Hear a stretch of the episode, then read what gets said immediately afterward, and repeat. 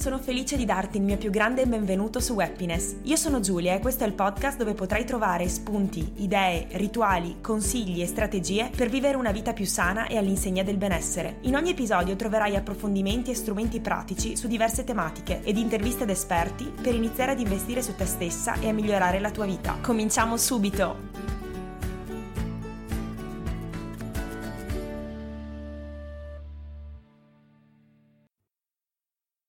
Ciao ragazze e bentornate sul podcast di Happiness. La nuova stagione è cominciata e sono davvero felice di avere come ospite Stefania Di Mascolo, una professional organizer specializzata nella conciliazione tra vita lavorativa e familiare, un argomento che mi è particolarmente caro visto che ho da poco ricominciato a lavorare. Sono curiosa di conoscere i preziosi consigli che ci darà Stefania per alleggerire il nostro carico mentale e migliorare la nostra gestione del tempo. Non mi resta che dire quindi benvenuta Stefania. Ciao Giulia, grazie mille per il tuo invito, mi fa molto piacere essere qua. Grazie mille a te.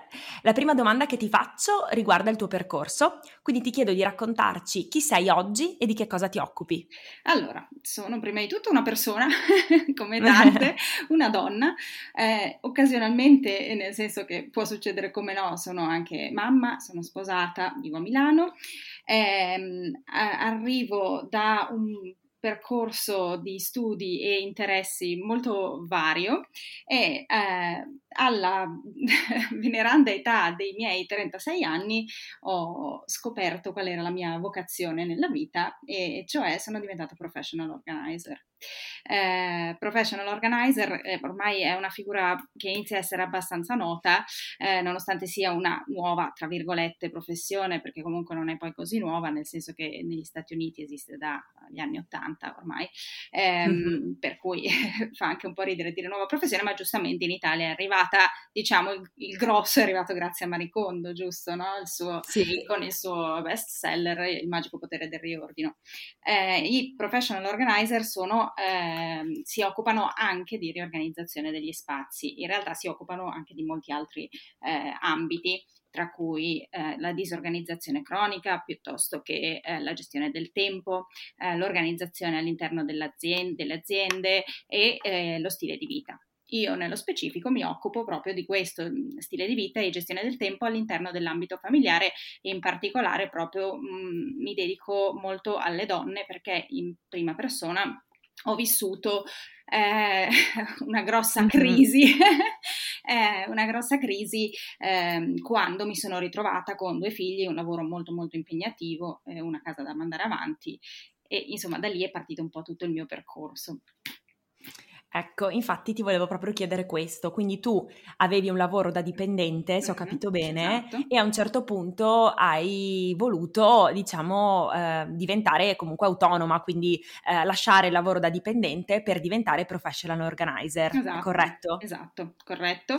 Eh, è successo, diciamo, il, il, il motivo principale eh, non è stato, eh, diciamo, il, allora, io ho sempre avuto un po' questo pallino di mettermi in proprio, perché ho sempre sentito un po' eh, di pesantezza nella vita da, mm-hmm. da, dipendente. In particolare poi quando sono diventata mamma, lì mi sono ancora di più resa conto che comunque era molto difficile, soprattutto lavorando in un'azienda dove non c'era molta flessibilità, in questo senso. Sì era molto molto difficile conciliare eh, le due cose. In più, nello specifico, mh, ero anche un po', come dire, eh, in inglese si dice eh, grow apart, no? Ero un po', eh, mi ero allontanata, non era più in linea con me quello che facevo, eh, non sì. lo sentivo più mio e quindi insomma è stato un insieme di cose e in più non ero per niente soddisfatta di come gestivo il mio tempo eh, tra famiglia e lavoro, ero troppo assorbita, ma in, come dire, involontariamente, no? lavoravo mm-hmm. per un progetto che non era mio, che non sentivo mio e che mi dava molto fastidio che mi, mi tenesse lontano da invece i miei bambini che in quel momento erano piccoli e volevo godermeli. Mm-hmm. E certo. quindi ho certo. messo un po' insieme tutte le cose e è venuta fuori questa, questa cosa qui. Ok, e come hai fatto quindi concretamente? Cioè una volta che hai deciso di lasciare il lavoro, eh, cioè prima hai lasciato il lavoro e poi ti sei iscritta per fare i corsi, per diventare professional organizer o com'è che ti sei organizzata? No, appunto? allora in realtà la passione per il, per il professional organizing ce l'avevo già da eh, tanti anni perché io mi sono avvicinata a questo mondo nel 2015 e quando appunto okay. è uscito il, il libro di Maricondo io ho fatto esperienza proprio su di me del benessere, dei benefici eh, del decluttering. Mm, l'ho, l'ho, portato concretamente okay. nella mia vita attraverso questo e ho visto i benefici su me stessa, ho visto i benefici sulle persone intorno a me, ho visto i benefici non solo nell'ambito degli spazi, ma nella, in una sorta di chiarezza di visione. Eh, riordinare, come mm, propone Maricondo, eh, partendo dal chiedersi che cosa ti piace, che cosa non ti piace, che cosa ti provoca gioia, ehm, è un percorso interiore perché tu alleni moltissimo il tuo muscolo dell'ascolto di te stessa e mm-hmm. della decisione, del prendere decisioni. E queste due cose unite insieme sono molto molto potenti. Quindi io ho iniziato da lì, mi sono sentita molto bene sempre, e poi ho iniziato ad approfondire da quel momento, ho fatto un corso, eh, ho fatto il corso per, per, formarmi in professional organizing, ai, tempo, ai tempi lavoravo ancora, era più un progetto laterale diciamo okay. laterale e poi quando effettivamente mi sono resa conto che eh, il mio lavoro non combaciava più con quello che erano effettivamente il mio desiderio di vivere da adesso in poi, eh, ho, ho, approfittato del fatto che eh, avevo fatto questo corso e quindi ho iniziato piano piano, in maniera molto graduale e mm-hmm. molto sostenibile, devo dire la verità, perché comunque il mio obiettivo era godermi i miei figli, eh, a partire con la mia attività. Ok, perfetto. Ti chiedo anche, so che scrivi su Elle. Eh, ci racconti anche in questo caso di che cosa scrivi e com'è nata questa collaborazione? Allora, eh, intanto ho una rubrica settimanale, eh, diciamo che il taglio è un po' mm, l'idea è un po' quella di dargli un taglio pratico, no? Quindi come fare per, come organizzarsi per, eh, e quindi io dico sempre che scrivo di organizzazione in maniera molto trasversale, parlo di smart working piuttosto che di organizzazione familiare, piuttosto che di prodotti eh, per il back to school, okay. dipende un po', però ecco, diciamo che c'è il filo rosso dell'organizzazione. Um, mi danno molta eh, carta libera, in carta bianca in questo senso, eh, eh, però ecco, ovviamente ehm, mi piace l'idea che sia in qualche modo col- correlato e collegato alla mia attività. Certo. Eh, la collaborazione è nata da, se vogliamo trovargli un, un, una, dire, un, senso profondo, io penso sempre che sia nata dal fatto che io eh, do molto valore al, al, mio tempo, alle mie energie e a quelle delle altre persone e, mh, mm, come dire, eh, mi concentro su, sulle persone che, che, mi, come dire, che secondo me hanno un grosso valore per me, nel senso che trovo mm-hmm. piacere nel passare del tempo con loro e, e, e come dire, c'è un'amicizia di valore dietro, dietro alle persone con cui frequ- che, che frequento. E in questo caso la persona che, che, mi ha, che, mi ha, coinvolto è una cara amica che appunto eh, okay. eh, lavora per la testata e con cui, che, che, conosco dal mio lavoro precedente perché io prima lavoravo eh, con, con, la stampa insomma, per cui okay. è da lì che nasce Fantastico. tutto. Certo, benissimo. Entriamo adesso nell'argomento vero e proprio, quindi il tuo progetto che si chiama Organizzatamente. Mm-hmm. Ti chiedo innanzitutto quando è nato quindi e come mai hai scelto proprio questo nome. Allora, ufficialmente nato nel luglio 2019. Ehm, il nome è veramente, vorrebbe, vorrebbe essere una, una sintesi delle due cose in cui io credo fortemente. Eh, l'organizzazione nel senso di eh, desiderio di eh, organizzare la propria vita per essere più felici, per stare meglio, eh, unito al fatto che, come dire, la consapevolezza eh, deve essere collegata a questo percorso, di organizzazione, non ci può essere organizzazione senza consapevolezza. Eh, se, se, io sono sofferente, eh, posso anche essere organizzatissima, ma se non capisco qual è il problema che mi fa soffrire, non riuscirò a, in, a mettere in ordine. Mm-hmm. E automaticamente, allo stesso modo, una volta che inizio a fare un percorso di consapevolezza rispetto a un problema, di, di, scusami, un percorso di organizzazione rispetto a un problema di cui ho preso consapevolezza, eh, aumenterà la mia consapevolezza in seguito al percorso di organizzazione, la mia consapevolezza non solo legata al problema, ma di tanti altri aspetti della mia vita, che era quello che stavo dicendo prima rispetto al fatto che i benefici te li trasporti poi veramente un po' eh, su tutto il resto, una volta che inizi da, a organizzare dei piccoli pezzettini della tua vita. ok, e invece a livello appunto, come dicevi prima, che i professional organizer possono avere diversi eh, diciamo diversi ruoli o meglio possono dedicarsi appunto alla casa, al lavoro eccetera. Tu hai scelto l'ambito familiare, in particolare appunto eh, le mamme si può dire. Uh-huh. Come mai eh, ti sei avvicinata proprio a questo? perché probabilmente sono mamma e quindi ho, come dire, ho sperimentato, credo, quello che molte mamme sperimentano, anche se eh, ultimamente per fortuna se ne sta parlando molto, ma cinque anni fa, quando io ho avuto, eh, anzi quasi sei ormai, il mio, il mio, primo figlio, non era così, non era così, mm, come dire, sotto la luce del sole.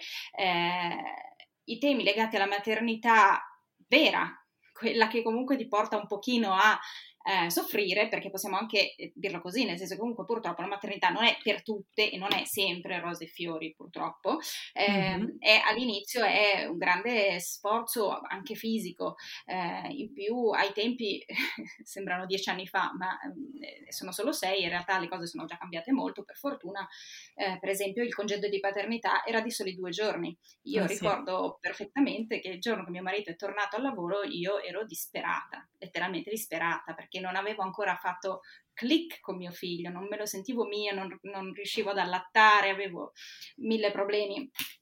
E quindi mm-hmm. ho, ho, iniziato a, a, a sentire questa, questa, difficoltà, questa pesantezza del non riuscire a fare niente, avere sempre un bambino in braccio, essere da sola in casa, non riuscire neanche a fare un caffè, non riuscire a mangiare una cosa sana. E eh, mi sono anche resa conto che sì, forse era un problema di eh, eh, organizzazione, ma soprattutto che c'è pochissima ehm, diciamo formazione, informazione su quello che succede dopo. Le mamme sono assolutamente molto eh, seguite finché partoriscono, poi quando tornano a casa mm, ognuno per sé e chi si è visto sì. si è visto. C'è un po' questa ed è molto credo che sia un po', un po italiana come, come tipologia, perché invece so di paesi all'estero dove eh, ci sono molte più attività per le mamme nel post, nel post parto, anche molta più attenzione a quelle che sono tutte le problematiche eh, fisiche che una mamma sì. può sperimentare dopo il parto e non solo prima. Certo. Quindi tutto questo unito, insomma, ho iniziato a fare un percorso di consapevolezza rispetto a quelle che sono le sfide di una mamma dopo, dopo, dopo il parto e da lì in poi, perché il nido, l'inserimento, il rientro al lavoro, insomma, è, è, è un, tanta roba, mm-hmm. è tanta roba. Se non sei preparata, eh, è, un bel, è un bel lavoro, un bel lavoro da fare, ecco. Sì. Ecco, perfetto. Tra l'altro, tra i servizi appunto quindi che proponi inorg- organizzatamente, oltre alle consulenze, diciamo, normali, tra virgolette, eh, hai anche creato questo progetto proprio dedicato alle mamme che si chiama Working Mama. Esatto. Quindi ti volevo chiedere proprio magari se c'è qualche mamma in ascolto che è interessata, che magari ha ripreso a, lav- a lavorare, eccetera, ci spieghi un attimo in due parole, insomma, in che cosa consiste e appunto come funziona questo, questo progetto. Allora, in realtà è molto molto semplice, non è, un, è, non è, uno di quei percorsi, membership, corsi automatici dove ti faccio un video, tu te lo guardi, poi fai gli esercizi, non facciamo niente del genere, Sono, è semplicemente un, dire, un ombrello sotto cui io raggruppo tre consulenze iperpersonalizzate ehm, proprio sul tema dell'equilibrio vita privata, lavorativa, gestione familiare, equa divisione dei compiti, ehm, ma anche per dire se una, una mamma ha, come dire, c'è, c'è, un fattore che capita spesso, cioè eh, quando diventi mamma inizi a mettere un attimo in stand by tutta una serie di cose che vorresti fare, ma onestamente, detto tra noi, prima dei tre anni è difficilissimo riprendere a fare veramente le cose che vorresti fare, eh, soprattutto se sono così piccoli mm-hmm. progetti, no? Eh, e quindi anche lì, nel senso, io personalizzo al 100% queste tre consulenze, questi tre appuntamenti sulla base dei, dei, dei, delle esigenze delle persone che mi contattano. Um, in, in, alcuni casi facciamo proprio un lavoro sul uh, recuperare tutto quello che ho lasciato in stand by e che adesso si è accumulato e mettiamo mano concretamente alla, alla, tua lista di cose da fare, dandogli una priorità, eh, calendarizzandoli sul tuo, sul tuo, sulla tua agenda e magari mm, come dire, mantenendo anche un'attenzione sull'obiettivo nel tempo. Okay. Per cui ecco, sono varie, ehm, diciamo che è, è, una consulenza assolutamente, come dire, l'organizzazione, per quanto Maricondo abbia venduto non so quanti milioni di copie con il suo libro, Purtroppo sull'organizzazione personale e familiare non può esistere un metodo. eh, un metodo universale per tutti non c'è, ci può essere una traccia, un canovaccio, un, uh, come dire, una struttura, però va poi veramente eh, cucito. cucito intorno alle persone, esatto, perché ci sono 6 mila milioni di variabili possibili, un, una persona magari fa due part time, due mm-hmm, lavori, certo. eh, ha quattro figli, ne ha due, non ha aiuti, ha mille aiuti ma non li sa sfruttare, insomma ci sono veramente tantissime, tantissime variabili che non si possono non prendere in considerazione in questi casi. Ok, perfetto, benissimo, quindi grazie per, per questa spiegazione. Entrando quindi adesso nell'argomento maternità, diciamo, organizzazione maternità. Eh, secondo te, qual è il cambiamento, diciamo, più grosso che avviene nella vita dopo che si è avuto un bambino? Beh, eh, tanti, tanti. Quelli primi che mi vengono in mente sono sicuramente il fatto che eh, il, il tempo e le energie a cui tu sei abituata vengono divisi per due, nel senso che tu adesso non puoi più considerare solo te stessa quando calcoli i tuoi tempi, quando calcoli le tue energie, ma eh, devi considerare due persone, una delle quali tendenzialmente all'inizio non la conosci, per cui non hai la più pallida idea di cosa succederà, come succederà, cosa cioè che, che, che, che, imprevisti ci saranno, non hai la, soprattutto se sei al primo figlio, tendenzialmente eh, diciamo che le idee sono ben confuse. Questa è sicuramente una, poi vabbè, appunto, mancanza di sonno non aiuta nella lucidità del pensiero, eh, sì, eh, anche quello è un grosso, certo. è, è, certo. una cosa qui, come dire, eh, si pensa poco, ma eh, anche quello purtroppo influisce, anzi, forse è la causa numero uno che influisce sul nostro, sul nostro umore in quel periodo, perché senza dormire veramente è molto difficile. È dura, sì. Invece ti chiedo a livello di spazio, mm-hmm. quando arriva un bambino, magari penso più a una ragazza magari in gravidanza, quindi non è ancora nato il bimbo, hai dei consigli per quanto riguarda lo spazio in casa mm-hmm. eh, per prepararci in qualche modo all'arrivo del bambino? Allora, eh, ho fatto tra l'altro, adesso dovrei anche riattivarlo, ci pensavo proprio stanotte in cui non dormivo per, per, altri motivi. No, scherzo, giustamente ho ancora una, una bimba abbastanza piccola, per cui anch'io sono ancora un po' in quella fase lì. Okay. Eh, eh, ho, ho, creato un piccolo percorso via mail che si chiamava Nesting Mamas che serviva proprio per iniziare a preparare gli spazi della casa in vista del, dell'arrivo di un bebè eh, oh. con come dire proprio degli accorgimenti da professional organizer quindi eh, io per esempio sono una persona che um, e viene un po' insieme diciamo al fatto di essere PO come, come veniamo mm-hmm. a volte definiti, eh, il fatto di sprecare le risorse è una cosa che a me ha sempre dato molto fastidio e si è acuita in me ancora di più facendo questo lavoro, e cioè in particolare ho notato nel mercato del, degli oggetti per l'infanzia c'è un continuo ehm, così proporre oggetti di cui effettivamente poi in pratica non c'è un grande bisogno. Eh, e molto spesso questi oggetti tra l'altro poi rimangono eh, in giro, non si sa bene che, che fine fanno, dove metterli, eh, si buttano, è veramente un po', un po' un peccato. Per questo io ho cercato di fare con questo percorso proprio una selezione del minimo indispensabile eh, di quello che può servire in casa con, eh, di, una, di un futuro bebè per però viversi al meglio e in maniera organizzata e consapevole i primi mesi. Eh, sicuramente oltre a uh, lettini, eccetera, eccetera, uh, un, di, un, consiglio così spassionato mm-hmm. che darei a una, a una neomamma, per quanto ancora non, non, che non abbia anche partorito, eh, ma sì. senza che lo faccia lei possibilmente, è di iniziare a eliminare tutto il, superf- il, superfluo che ha in casa, eliminare che sia donare, regalare, eh, vendere, però ecco purtroppo nel senso quando nasce un bambino insieme a lui, non tanto all'inizio ma col tempo arriva un'esplosione di oggetti tra vestiti, eh, giochi, mm. è, è veramente notevole, ecco, la eh, quantità eh sì. di, di, cose che, che, girano per casa quando c'è un bebè, eh, biberon, pannolini, è, è, tantissima roba, bisogna fare dello spazio, bisogna creare dello spazio e, e farlo in anticipo è una grandissima, è una grandissima risorsa, è una grandissima risorsa. Però, beh, ecco, ovviamente no, sconsiglio di salire su scale a, nove mesi e, e, cose che poi, vabbè, poi si fa certo, lo stesso sì. perché noi siamo un po' così, però, certo. però ecco, da non fare assolutamente. E parallelamente appunto a questo che dicevi eh, dello spazio, come dicevi tu, poi man mano che il bimbo cresce accumuliamo sempre più oggetti, anche magari giochi, eccetera. Quindi, ehm, insomma, quando di solito il bimbo magari inizia anche un po' a gattonare, comunque a muoversi per casa, abbiamo sempre l'impressione che la casa sia un po' sempre in disordine, visto che magari si lasciano in giro giochi, appunto, o, certo. o altre cose di questo genere, o il tappetone, eccetera. Quindi eh, ti chiedo anche qui, hai dei consigli su come organizzare magari lo spazio del bambino o comunque ehm, come fare affinché la casa non sembri sempre sottosopra?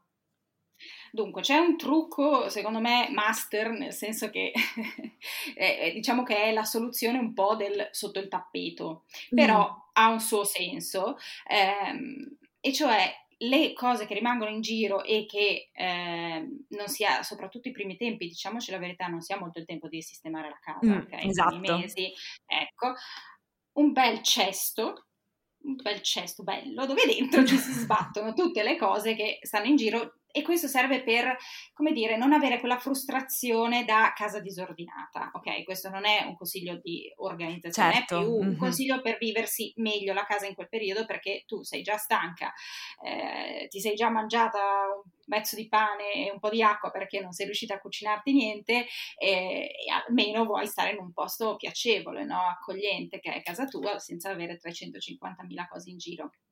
Ecco, eh, e in quel caso, secondo me, questa è una soluzione. È ovvio che poi devi darti un. Ecco, la cosa, il consiglio di organizzazione che si può abbinare a questa cosa è che qualcuno, che sia tu o se hai un aiuto di una persona, una colf o il marito o chiunque, chiunque per, per, te, eh, una volta al giorno, una volta ogni due giorni passa e rimette a posto quello che sta nel cesto in modo che eh, come dire, si mantiene un minimo di organizzazione, mm-hmm. ecco, perché se poi invece viene lasciato lì per un mese diventa un problema. Certo, certo.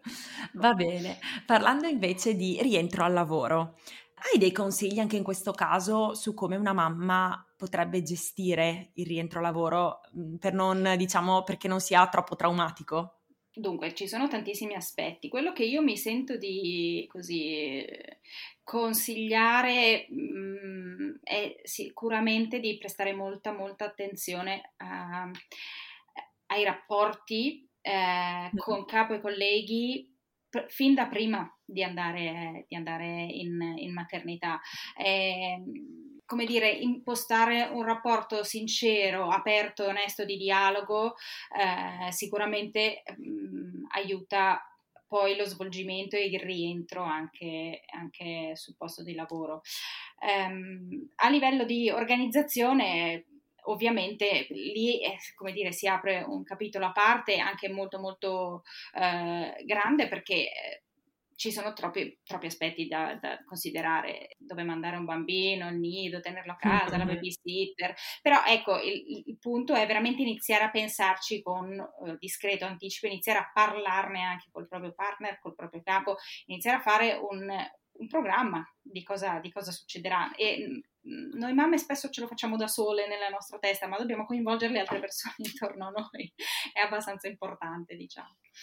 Ecco, infatti, connesso a questo, ti volevo anche chiedere questo, cioè tante volte tante donne sentono che tutto il peso è un po' su di loro, no? Anche eh, penso ad esempio, non so, fare la spesa, cucinare, eh, fare le pulizie e quant'altro. Quindi dopo che si ritorna a lavoro, quindi si hanno meno ore disponibili per dedicarsi alla casa, eh, è ancora più difficile questa cosa e quindi penso che appunto mh, ci sentiamo davvero con questo peso addosso di dover fare tutto e tutto comunque non si riesce a fare. Certo. Quindi eh, ti chiedo come, eh, per la tua esperienza, insomma, fino ad ora, eh, come potremmo fare per sgravarci di alcune attività?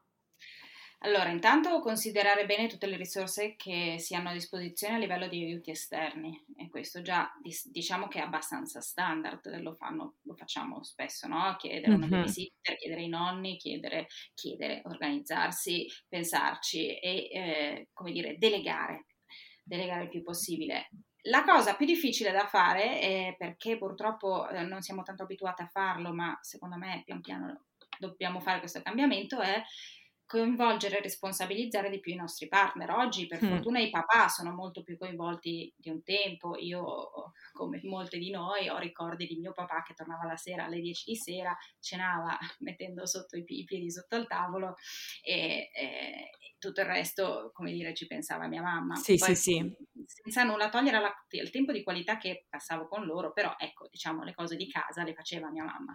Eh, Oggi non, non è per niente più come un tempo, è molto migliorata la situazione, ma diciamo che si può fare di meglio, mm-hmm. ecco. Ancora oggi comunque, e io come dire, ci lavoro tutti i giorni, per cui proprio posso dire che lo so, nel senso eh, è ancora molto così la situazione. Eh, sì. Gli uomini tendenzialmente, non voglio assolutamente fare un discorso generalista, eh, però tendenzialmente siamo noi donne che ci accogliamo eh, la maggior parte del lavoro di, di cura e domestico.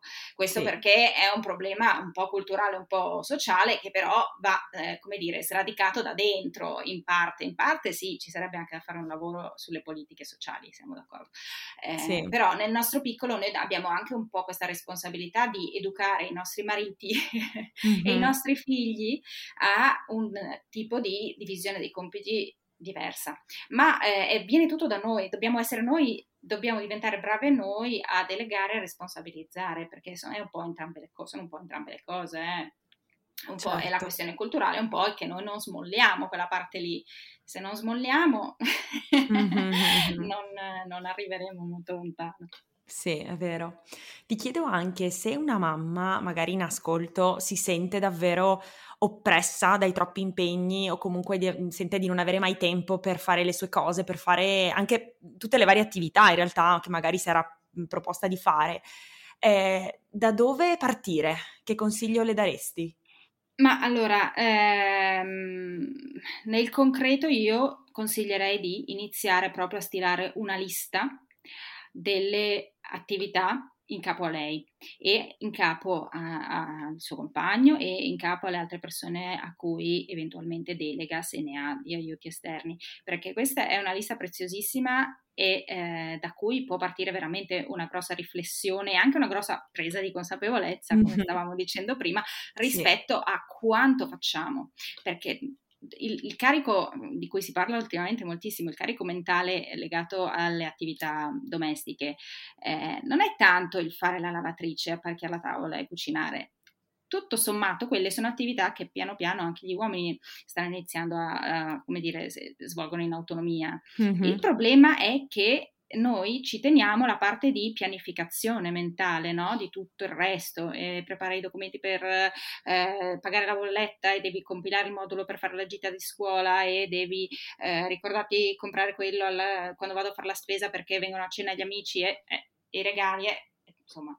ecco, ci sono tutta una serie di cose che eh, ci, ci, come dire, alla fine sono sempre quasi sempre in carico a, alle donne. No, sì. eh, e, è da lì che bisogna partire per iniziare a riequilibrare un po'. Naturalmente l'equilibrio non è che funziona nel senso io faccio un'attività e tu, cioè io, faccio, io faccio 10 attività e tu fai altre 10, non funziona così. L'idea è di, di, di come dire, delegarsi a vicenda le attività a cui si è portati.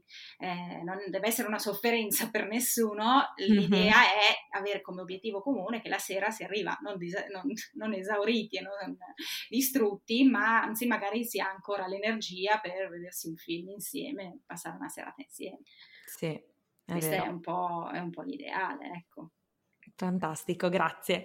Eh, hai parlato quindi di equilibrio e mi riallaccia una domanda che volevo farti perché ho visto che nel tuo blog eh, hai una rubrica che si chiama Donne equilibriste. Quindi ti volevo chiedere, magari anche per chi è in ascolto e magari è curiosa, quindi andrà a vedersi il, il tuo sito, il, il tuo blog, eh, che cosa significa Donne equilibriste e che cosa hai imparato eventualmente anche da, da questi racconti di queste donne.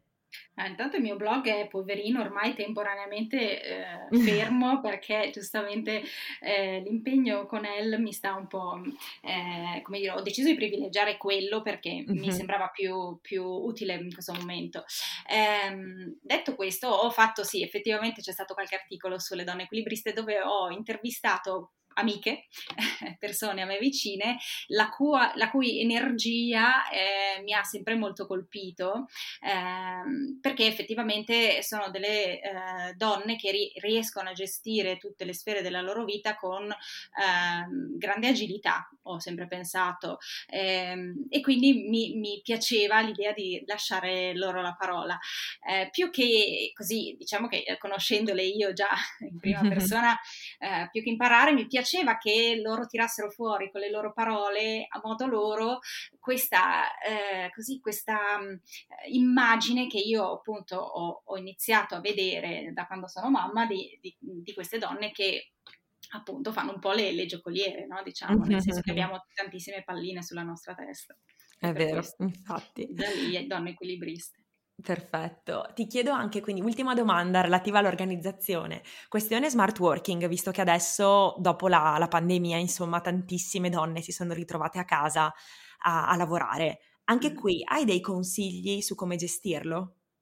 Ma io penso che la cosa più importante con lo smart working e forse anche la più difficile da realizzare, però anche lì si tratterebbe veramente di fare dei piccoli cambiamenti eh, di gruppo per, per, vivere tutti un po' meglio, eh, sarebbe incanalare nel, nella maniera giusta le energie, e cioè cercare di mantenere la concentrazione, non disperdersi in eh, mail, chat di lavoro, gruppi WhatsApp, eh, avere una sorta di disciplina nel gestire tutte queste informazioni che arrivano. Poi ovvio che dipende ognuno dal lavoro che fa, no? giustamente se uno fa un lavoro a contatto col, col pubblico, nel senso che deve rispondere al telefono, questo è un altro tipo di lavoro, però per chi fa un lavoro eh, dove non deve eh, dire, avere a che fare con clienti eh, tutto il giorno, uh-huh. la cosa secondo me veramente mm, importante sarebbe dare un, uh, un senso alle riunioni infinite eh, senza una, come dire, non moderate in maniera corretta e quindi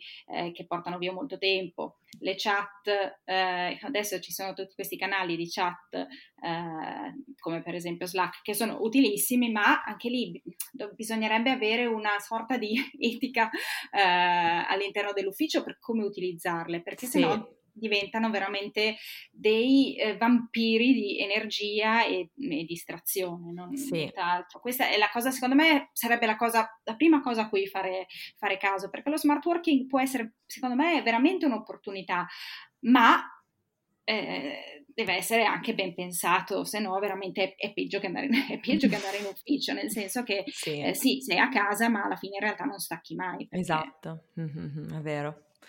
Perfetto, ti chiedo quindi se hai cons- dei consigli su libri, quindi letture magari ehm, che ti hanno ispirata o certo. parallelamente anche delle persone da seguire eventualmente sui social che secondo te offrono contenuti di valore.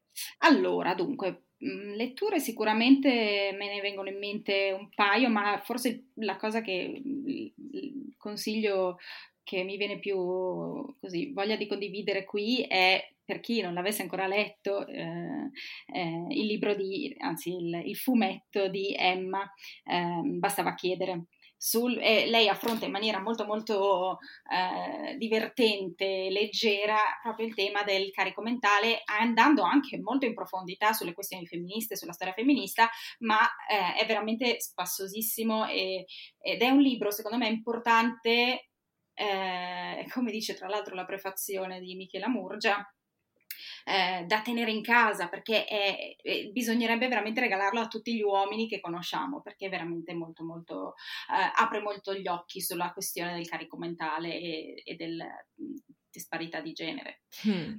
Eh, un profilo che invece io adoro e, e, anzi quasi poverina la stalkero perché mi piace tantissimo, eh, ma veramente secondo me vale tantissimo la pena e tratta in qualche modo trattiamo uh, in maniera diversa gli stessi temi, eh, è quello di Natalia Levinte. Ah, sì. lei, eh, lei, si occupa di, diciamo, la maternità, tabù della maternità, poi in realtà mm-hmm. fa anche delle, eh, così, eh, in, si inserisce a volte anche nel discorso del carico mentale e della disparità di genere, comunque tendenzialmente, e fa dei contenuti, secondo me, e lei è veramente, secondo me, di un'intelligenza superiore, nel senso che si vede che ha un livello di eh, studio e concentrazione altissimi, parla, non so, tipo credo sei lingue, tra cui il russo. Sì, è, sì, è, veramente, sì. a me piace moltissimo e infatti, come dire, spero prima o poi di riuscire a fare qualcosa con lei eh, e la consiglio veramente perché mh, non è mai banale, mai scontata e sem- ha sempre un suo punto di vista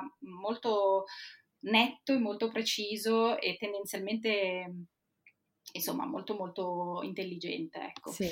per cui lei assolutamente ha anche un podcast tra l'altro per cui sì. insomma anche L'ora della mamma. Esatto, esatto. Perfetto, benissimo. Eh, ti ringrazio anche per, per, questo.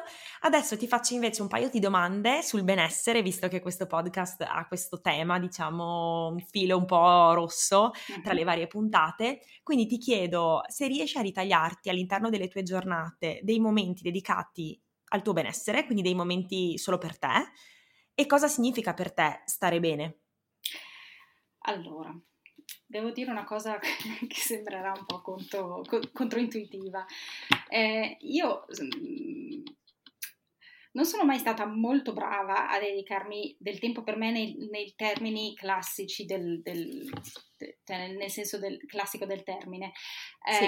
Oggi che ho trovato, come dicevo prima, la mia vocazione nel lavoro, per me in qualche modo dedicarmi a me stessa e fare il mio lavoro, perché, eh, eh co, co, come dire, il mio lavoro convoglia delle, delle, spinte che io ho verso l'aiutare le altre persone e mm-hmm. fare qualcosa in cui credo moltissimo e che mi appassiona fortemente, per cui per me il mio tempo, il mio tempo per me è un po' quando lavoro, e, okay. e, nel senso non sento la necessità di altri, di grandi altri eh, momenti di, di, Poi lo faccio in realtà, nel senso che ho tante passioni, mi piace disegnare, mi piace dipingere, eh, su tutti, forse la cosa che alla fine faccio più spesso e che mi piace di più è, eh, io vivo molto, mh, mm, ho, ho, un rapporto molto stretto con la doccia del mio bagno, nel senso che io proprio amo, amo eh, dedicarmi quei dieci minuti nella doccia bollente, eh, per me è il mio momento di, eh, come dire eh, riflessione Relax. quotidiana, mm-hmm. sì, di, in cui mi, mi, stacco da tutti, vado lì, sono da sola, l'acqua mi, mi purifica. Mm-hmm. Eh, per me quello è il mio momento di self-care quotidiano, diciamo, che non manca mai. Poi sì, quando, quando, sono particolarmente magari scarica di lavoro e presa bene, magari mi tiro, tiro fuori i miei, i miei, acquerelli o quello che è e, e, e disegno, dipingo. Però ecco, sono più, sono una persona molto molto dedita a, a, quello che sto facendo in questo momento, per cui in questo momento la mia self-care è lavorare veramente. Mm, è bellissimo. Forse, non so se è triste o è bellissimo, però è così. Fantastico. E ti chiedo anche che cosa metteresti in una tua potenziale box o cassetta degli attrezzi del tuo benessere? La doccia? Eh, la doccia, se potessi, no, vabbè, sì, però tutto quello che è inerente a quel momento per cui, per dire, spesso mi capita di accendermi una candela profumata piuttosto che usare una di quelle shower bombs eh, che sì. emanano i profumi. Ecco, tutto quello che è collegato, per me veramente il mio bagno è una spa per me, io la vivo molto così eh, e per cui la, la, tratto esattamente, cioè se, un asciugamano soffice, per me, ecco, queste sono le cose che veramente per me fanno la differenza perché è una cosa facile che puoi fare nella giornata, che porta via poco tempo tempo e che però ti dà, almeno a me dà un, mi rigenera moltissimo, sarà il contatto con l'acqua, non lo so qual è la cosa, però per me è molto molto, non, per me non esiste una giornata senza questo momento, ecco. Ok, perfetto. Bene, siamo quasi arrivate ufficialmente alla fine dell'intervista, quindi ti chiedo se ci dai tre consigli finali ad mhm. un'ascoltatrice che eh, sente un carico mentale troppo elevato.